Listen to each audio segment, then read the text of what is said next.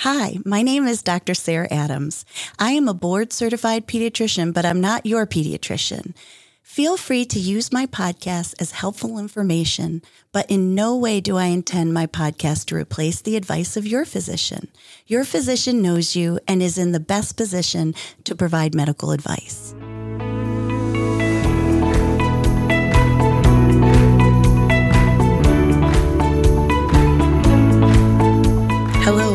Welcome to Growing Up with Dr. Sarah. I have a very important guest today. Her name is Lenora Edwards. And thank you, Lenora, for joining me today. I'm really looking forward to our conversation. We had a little pre conversation before we started recording, and I love the words that you said and just your perspective on life. And I'm very excited to have you on the show. But what I would love, because I know you wear many hats, is mm-hmm. for you to introduce yourself to our audience and let them know who you are and some of the different hats that you're wearing right now. I love that. Thank you so much for having me. I love spending time with you. So, as you mentioned, my name is Lenora Edwards, and I help people communicate better. I help people communicate on the inside and absolutely on the outside. And that weaved itself over a number of years. And I had once said to somebody that I thought I was very obsessed with language and how words sounded. And they said, No, you're just language sensitive.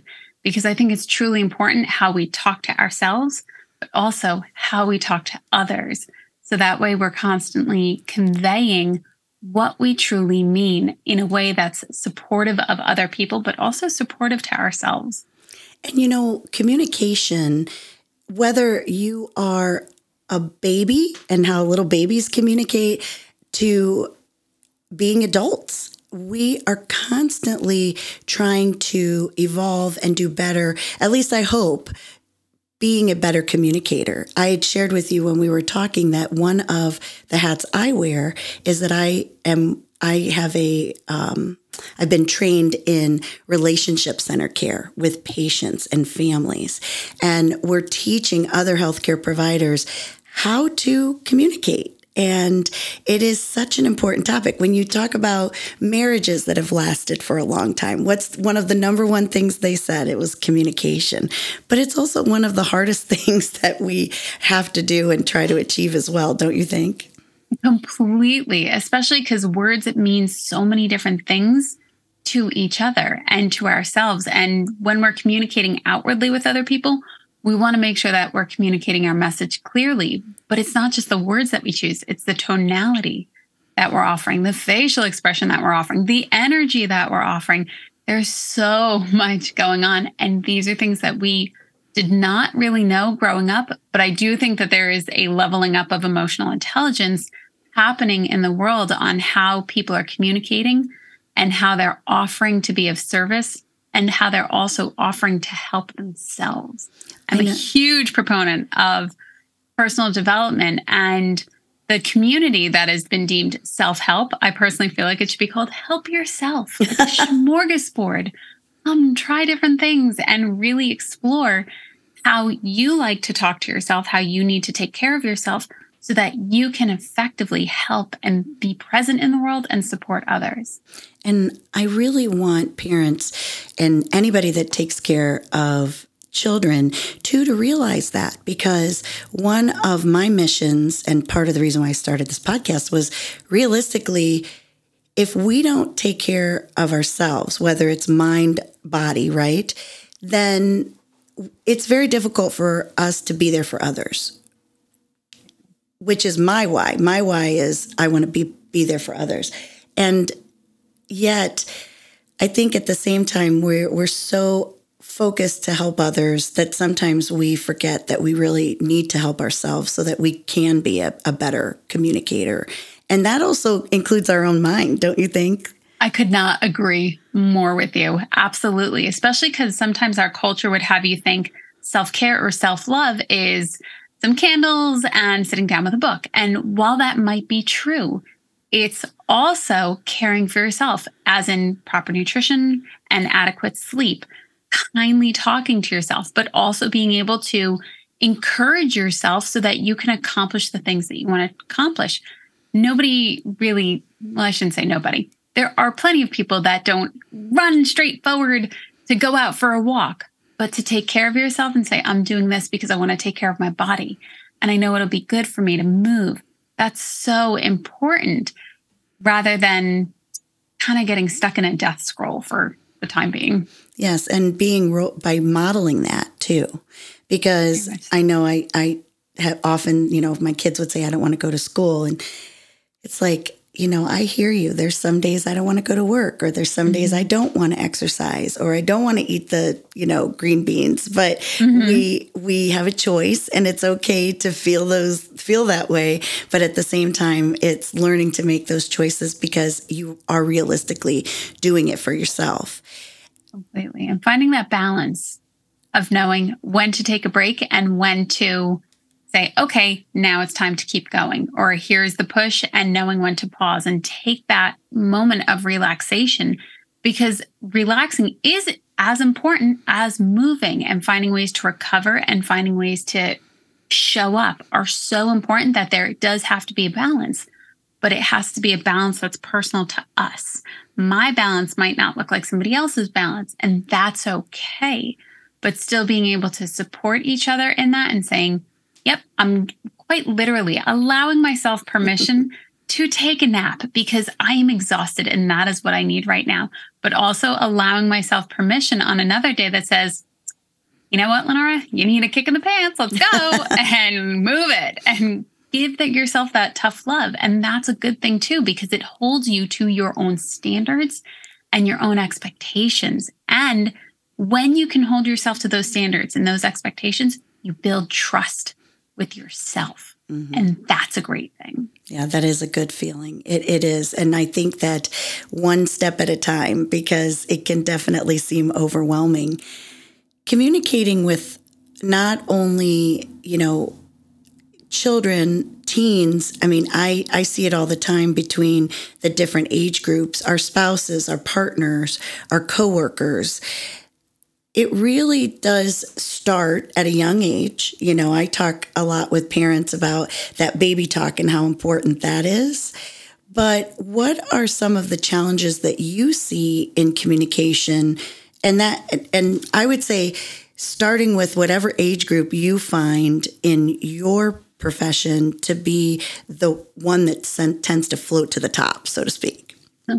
I love that you pointed out that you work with so many different age groups because I do too. So, as a speech pathologist, I do work with little ones on their communication, but I also work with their parents on helping them to support their little one. And then I do see my teens and tweens and uh, adults and geriatrics. So, I do the same as you, is helping people communicate.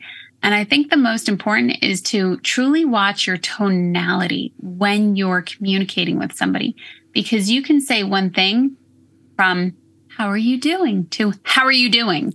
yeah. Same exact words, completely different tone. So I really encourage people to watch their tone. And there are times where a softer tone is appropriate, and there are times where a firm tone is appropriate. It's not that one is good and one is bad which one is appropriate for the situation and to support people in that. Yes, if your child's having a meltdown, they're it's frustrating for that parent because they might be in the middle of the grocery store and they might be really, really taxed at the moment. And I cannot believe my child is flipping out about the lack of cereal or whatever the case may be. And in that moment, it will truly be those moments where you have to quite literally change your breathing and change your posture. And this is something I teach as many people as possible. When you can change your breathing and your posture, especially when your child's having a meltdown, you will allow your nervous system time to move and time to recalibrate and allow your system to quite literally get that oxygen to your brain so that you can function rather than also contributing to the meltdown. When it comes to your child, your child is also going to feed off of you. So as your emotions are skyrocketing, theirs are going to continue to go up. When you can pause, catch your breath, change your breathing, and change your tonality, you will gain more control over your nervous system and over theirs. And in that moment, that's choice. I can choose to get really, really upset with my kid, Or I can choose to pause, change my breathing, change my posture, change my tone. And in that choice, I get my power back. And I continue to build trust with myself that I am capable of taking care of the situation and helping myself to help others. And that is truly important. I heard um, a psychologist say once a calm brain calms a brain. And so what what I hear you saying is that when we're in those situations, whether it's with a child or like I said, our partner mm-hmm. or even a coworker, it works either mm-hmm. way. That I I love those exercises that that you recommended to calm our brain so that we can calm the brain of others because even in my own practice you know there are days where i i am confronted with an angry parent for whatever reason. I could be running mm-hmm. behind. They may have had a lot of traffic coming in and it has nothing to do with us. But I think that not taking, you know, so much, it's like get on the offense by by calming yourself. So I think that's such a great tool and something that we have to remind ourselves to though, because we always want to fight fire with fire, right? Completely, completely. And if we think of our our mind and our body are connected. So especially when you can find ways to calm your body, like just like the quote, a calm mind calms a mind. Powerful and absolutely stunning quote of which I will be writing down. I've used it Boy, a lot. It's so good because in that moment you're getting that calmness, you're establishing it by choice, which puts you back at power that's a really, really wonderful thing. And you're right, you never know how somebody else's day is. And it may have nothing to do with you. We can be quick to snap because that's how we're we're wired in that, hey, I didn't do anything wrong. And we want to also stand up for ourselves. But at the same time, to have that emotional intelligence that says, this person's upset, it probably has nothing to do with me. What else might it be? and allowing that person the space to be upset without you quite literally taking it on as your responsibility to fix that. And I believe too, as part of communication, I've learned over the years that listening is a big part of communication as well. And that's sometimes hard for people to do. There's a statistic, and I, I had mentioned that I teach a lot of healthcare providers, and the statistic was that most doctors, for example, in this particular example, will interrupt a patient when they're talking after 10, 11 seconds. I know, and it, it's it's a real it's a real number. It was it was studied, and so I believe that to be true with whoever you're talking to. Mm-hmm. And some people are better listeners than others, but communication is also about receiving language too.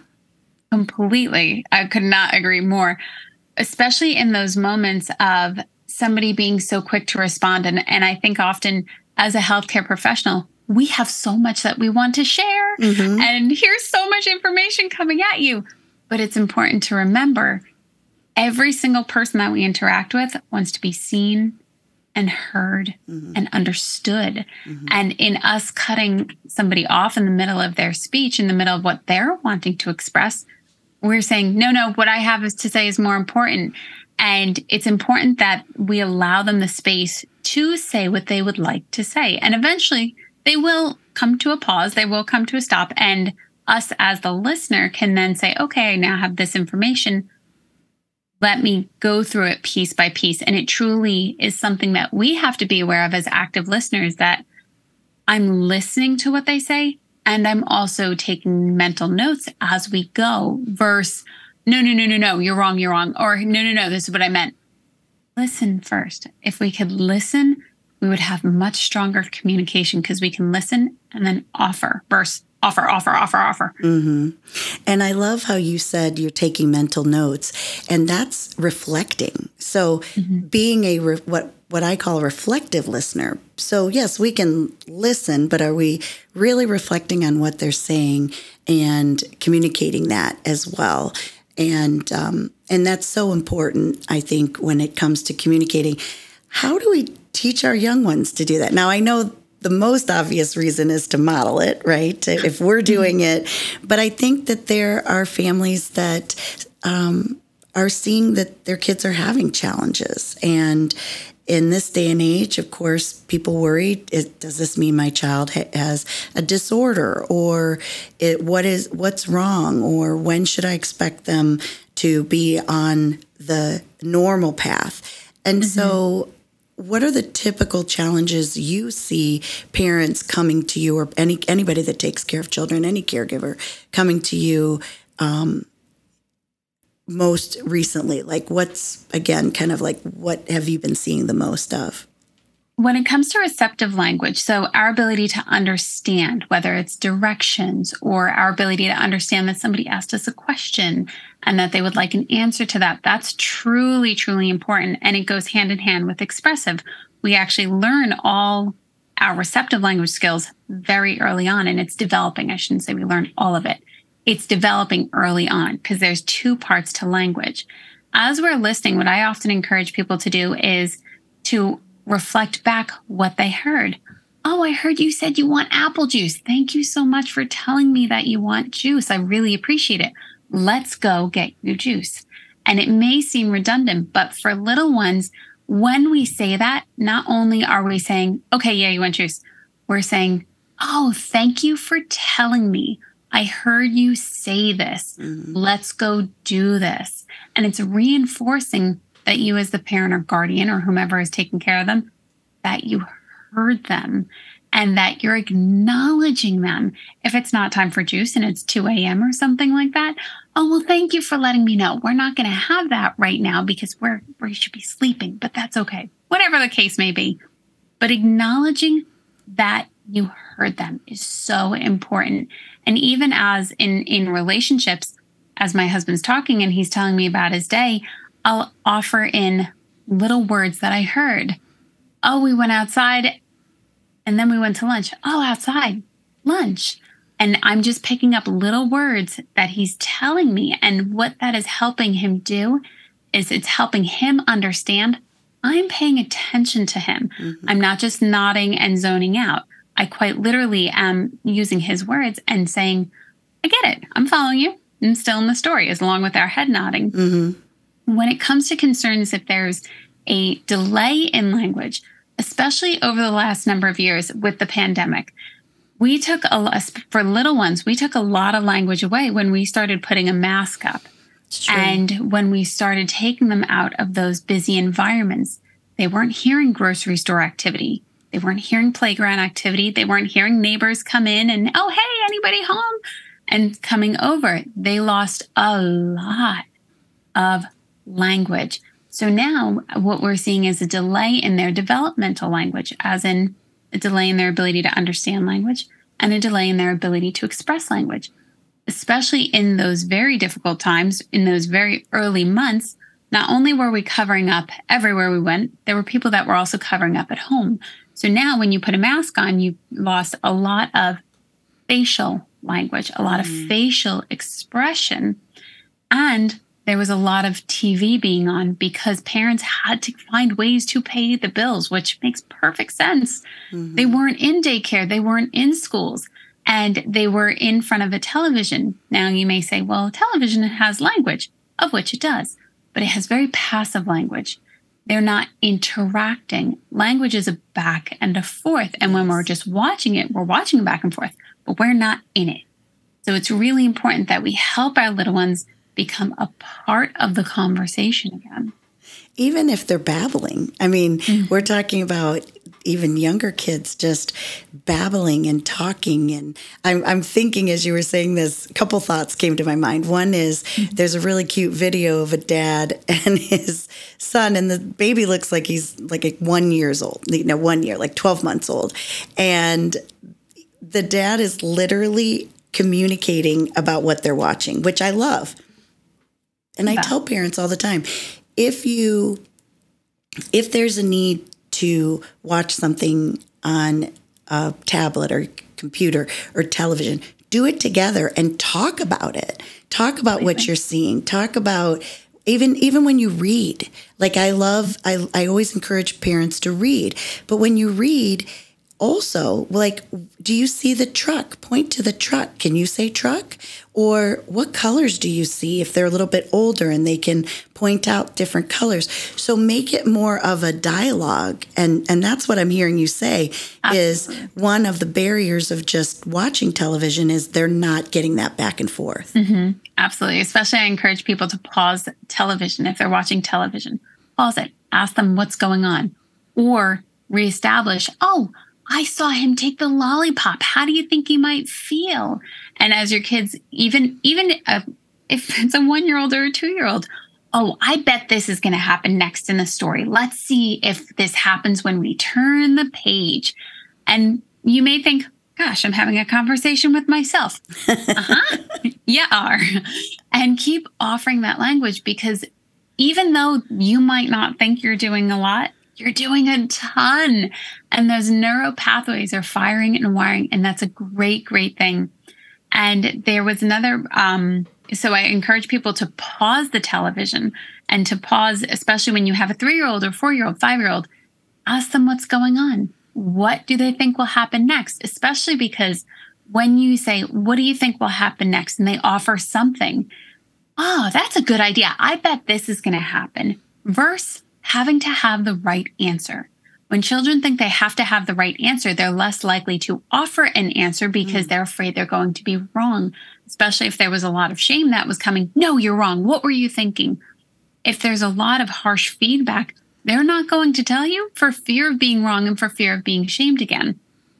So to offer, oh, I bet this will happen, or ooh, and offer something completely off the wall for creativity. What mm-hmm. do you mm-hmm. think? And that way you're having that back and forth.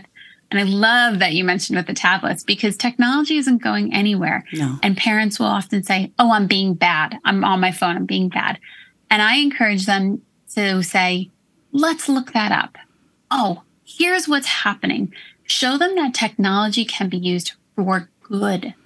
Oh, what do you want to make to get for dinner tonight? Let's look up a recipe together. Mm-hmm. Or that's a great question. Let's look it up together and showing them that the technology that we have is powerful and that they can harness that power to educate themselves.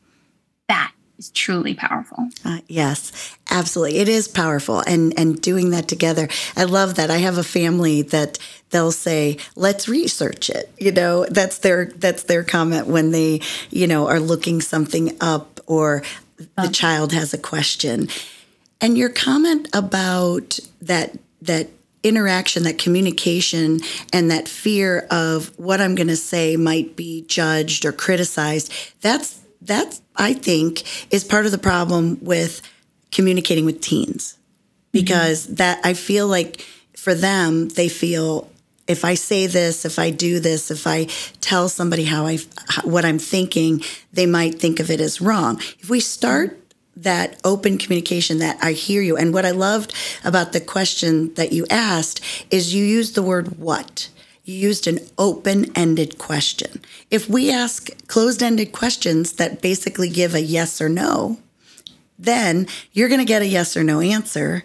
Mm-hmm. And whether it's a toddler who doesn't want to be distracted by the YouTube video he's watching or a teenager who really doesn't want to talk to you in the first place, it's going to close things up. So by using open ended questions, you open up that ability to have a better conversation.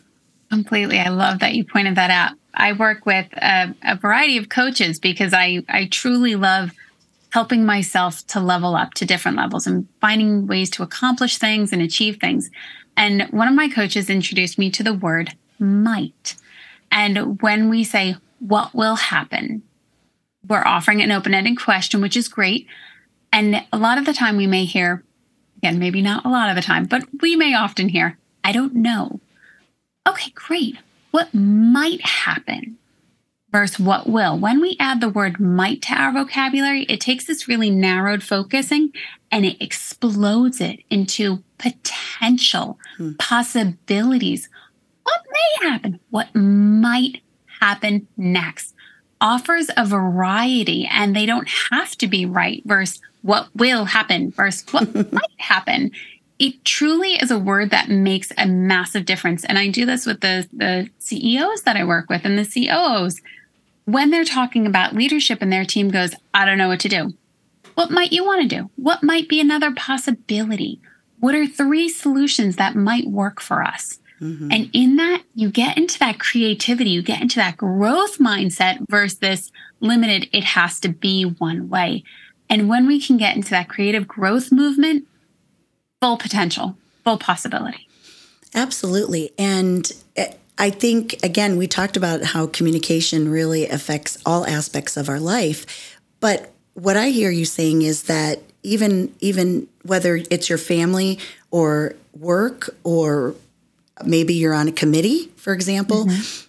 having that team approach and also just tweaking some of the words that you say, which maybe you're not used to saying the word what or might, mm-hmm. and just but put that in your toolbox when oh, you yeah. find situations where people aren't being expressive or maybe closing up because they're upset about something. Misunderstanding is is such a problem. And even whether you, you can misunderstand your child, you can misunderstand your partner, whoever. And so, what do you tell people the best way? Now we've misunderstood each other. Okay. Mm-hmm. So, we're talking about how to communicate better. But let's say you're in a situation, or you even see your child and you're thinking, okay, I misunderstood what you said, or vice versa. How do we circle back to that? and make it right? I like to go with what else might be happening or what else might be occurring, especially because in in really intense moments, we can see most we can see a problem, and not only a problem, we see that person as our problem versus going, okay, that person is not the problem. We have a problem. We have a problem where we miscommunicated. What do we want our outcome to be? So if I'm in a disagreement with my husband, ultimately we both want to be heard and we probably both don't want to be in a fight. But we're having a big breakdown in communication. So how else might we navigate this? We both don't want to be in this miscommunication. So what else can we do? And if we look at it together as we're having a problem, or if your child's upset and there's a breakdown, your child isn't the problem. You might be having a problem and it takes it so much off of them or off of you and it puts it out on the table where there's a lot less judgment mm-hmm. and a mm-hmm. lot less discomfort and a lot less pain coming at it because now we're looking at something versus looking at an individual and pointing a finger and i think that is something that truly shapes how we communicate because ultimately we do want to have good relationships we do want to be communicating effectively. It doesn't always have to be rainbows and sunshine, and things mm-hmm. do need to get clearly taken care of. But if we can look at it in front of us, out in front of us on the table, it makes a difference that will quite literally make a complete perceptual difference in your mind and in the resolution that you're looking for. So what I hear you saying is that it's it's finding what the circumstances that is neutral basically mm-hmm. you know i have thoughts about it you have thoughts about it let's let's put that on the table and then mm-hmm. talk about what our thoughts and feelings are about that but realizing that it it's it's it's a neutral issue you know what is the circumstance for example mm-hmm. versus but it, we get so emotional about those things you know and passionate about um, you know what our thoughts are and very like, much so. Yeah, right. And feeling like, I don't think you hear me, you know, but yeah. at the same time, and then you do, it's easy to shut down. I mean, I mm-hmm. feel like people are either going to, and this is kids as well, are going to either continue to communicate in a way that might not be what how you want them to. I guess mm-hmm. the way I'm, what I'm trying to say is we're going to keep trying to get mm-hmm. our point across mm-hmm. or our needs Absolutely. And if we're also not listening to what that is, whether we agree or not, mm-hmm. then what's going to happen is you're truly not going to get what the story is, what that circumstance is. Absolutely. So I like that diverting the issue, the argument from the person to what's really the root cause or the circumstance. Yeah, that's I love to, that you i don't know if anybody's noticed you said what i hear you saying and you say it frequently which is a beautiful thing and that's such a great way to say I hear you. What I hear you saying is, and quite literally, it keeps reinforcing to me as the listener, hey, I'm getting my point across, or hey, they're hearing me. And I love that. So I'm just pointing that out for your listeners. So in the event, what I hear you're saying is that you would like X, Y, and Z, or you want to do X, Y, and Z. Well, and what's great about that phrase as well is I feel that when we talk about miscommunication, misunderstanding, that by reflecting on what you really thought they were trying to say, you could be wrong. Maybe, maybe you did misunderstand it. And that mm-hmm. gives the other person an opportunity, including our children, to to correct it or to really explain. And I'd be remiss to say, like my mind, you know, I love this conversation and my brain is just going in so many great directions. But I think I'd be remiss to mention one of the downfalls of communication is text messaging. Mm-hmm. And although I love it because I can text, I can do it quickly, I can, you know, communicate that way very well. But you mentioned in the beginning that our tone, how we say that, our eye contact, our, our nonverbal language as well is just as important as our verbal. And so much misunderstanding can occur even with text messaging. But like you said, it's not going away. So And- how do we how do we show how do we do that when we're communicating electronically? Absolutely. And that's such a phenomenal question because what happens is if we are in, let's say I'm having a bad day and everything's irritating me and I see a text message come across, but I'm the one having the bad day. You might be having a great day. And you send something such as, What were you planning to do about tonight? As if we were going to go out to dinner. What were you planning to do? And there's no emoji and there's there's just what were you planning to do question mark i can quite literally read that as somebody who's having a bad day what are you planning to do tonight Mm-hmm. and that's on me that's my misinterpretation of your text of which you could then get into a complete disagreement with somebody because they said something very unintentionally and nothing came across as harsh in that wording but because of where you receive that in that messaging state that's how you read it. Mm-hmm. So it, it's very difficult when it comes to emailing and text messaging.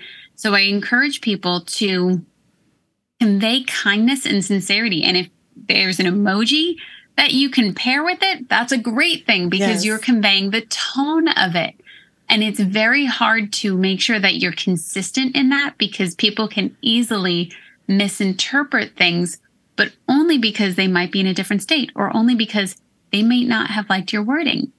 Um, some people don't like the phrase like, oh, it's low hanging fruit in a meeting. And all of a sudden you, you had said something in a text message. I know that's probably not the best example, but because that person didn't like that phrase, they completely misinterpreted your message. So it is something that's hard. If possible, send a video, send an audio, or add an emoji. Those would be the best ways to communicate your tonality. I do that a lot actually, and I I got that idea from another friend who tends to do that, and I thought, you know what, this is a great way to do it because again, if you just don't have time to call, which is sad in and of itself, I think sometimes, is that then what you can do is just press the record and mm-hmm. let them hear your voice and then and get that tone. So i love that idea. And i always try to do an emoji. It's so funny because i know sometimes my husband and again it's how i interpret it. You know mm-hmm. john will send me a text message and then later i'll be like well that message was kind of rude. And he's like but i said please you know? It was like so it's so funny how yes it, it's on us and how we mm-hmm. choose to take that that message whether it's something that you hear verbally or something that you read about. But it does come back to one of the core things that you mentioned and that is having a dialogue. Mm-hmm. Because the same thing how many times have you sent a text message and then they're busy. I mean, I get it. Sometimes I get messages while I'm at work. I don't have my phone with me when I'm in the, the office setting. Mm-hmm. And I think to myself, well, we're always apologizing. I'm sorry I didn't respond right away, you know, things like that. And you just like that, what's that word, ghosted? You know, you feel like, oh my gosh, I must not be that important to them, or, you know, or we feel guilty. But it, again, it's all in how we interpret it. Mm-hmm. And Very much so. Yeah. And I feel like don't be afraid to communicate that too you know. And I love, especially because with when when you're working and you're showing up for your clients and you're showing up for other people and and quite literally serving as you want to serve in this world and being helpful in all the ways that you're helpful. Sometimes our family and friends they may not get a text message response back to us for a number of days.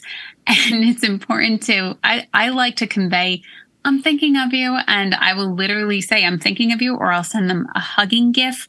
And that's it. Just to let them know that they're important. I didn't get to their their seven page text message yet, but I am thinking of them and I will get back to them.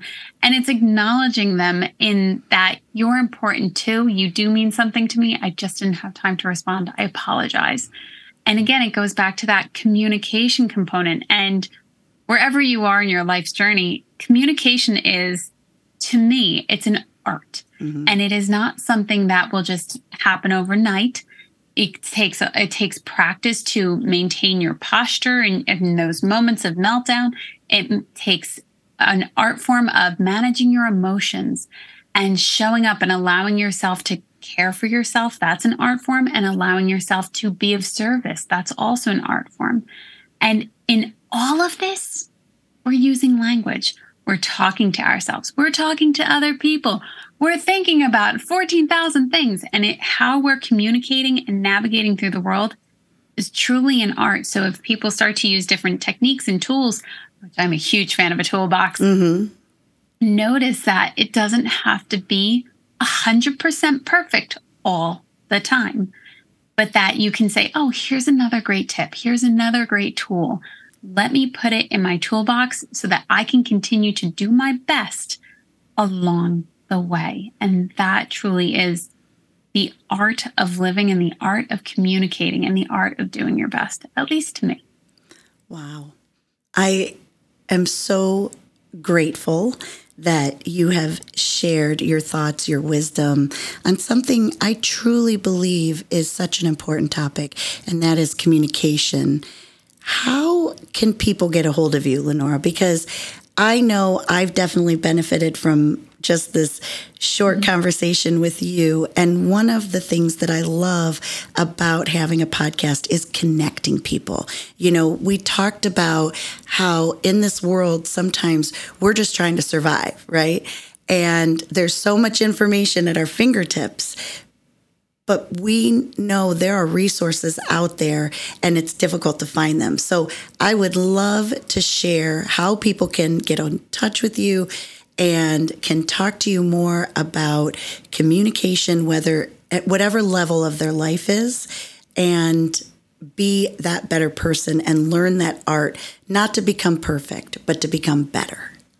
I love that. That was so beautifully said. That, so thank you so much for for sharing that and for also the opportunity to let people know where I am. You can reach me at dtbhorizons.com and DTB stands for determined to be horizons.com. And truly whatever people are wanting and determined to achieve, that is what I help people do. I help them get the changes that they want.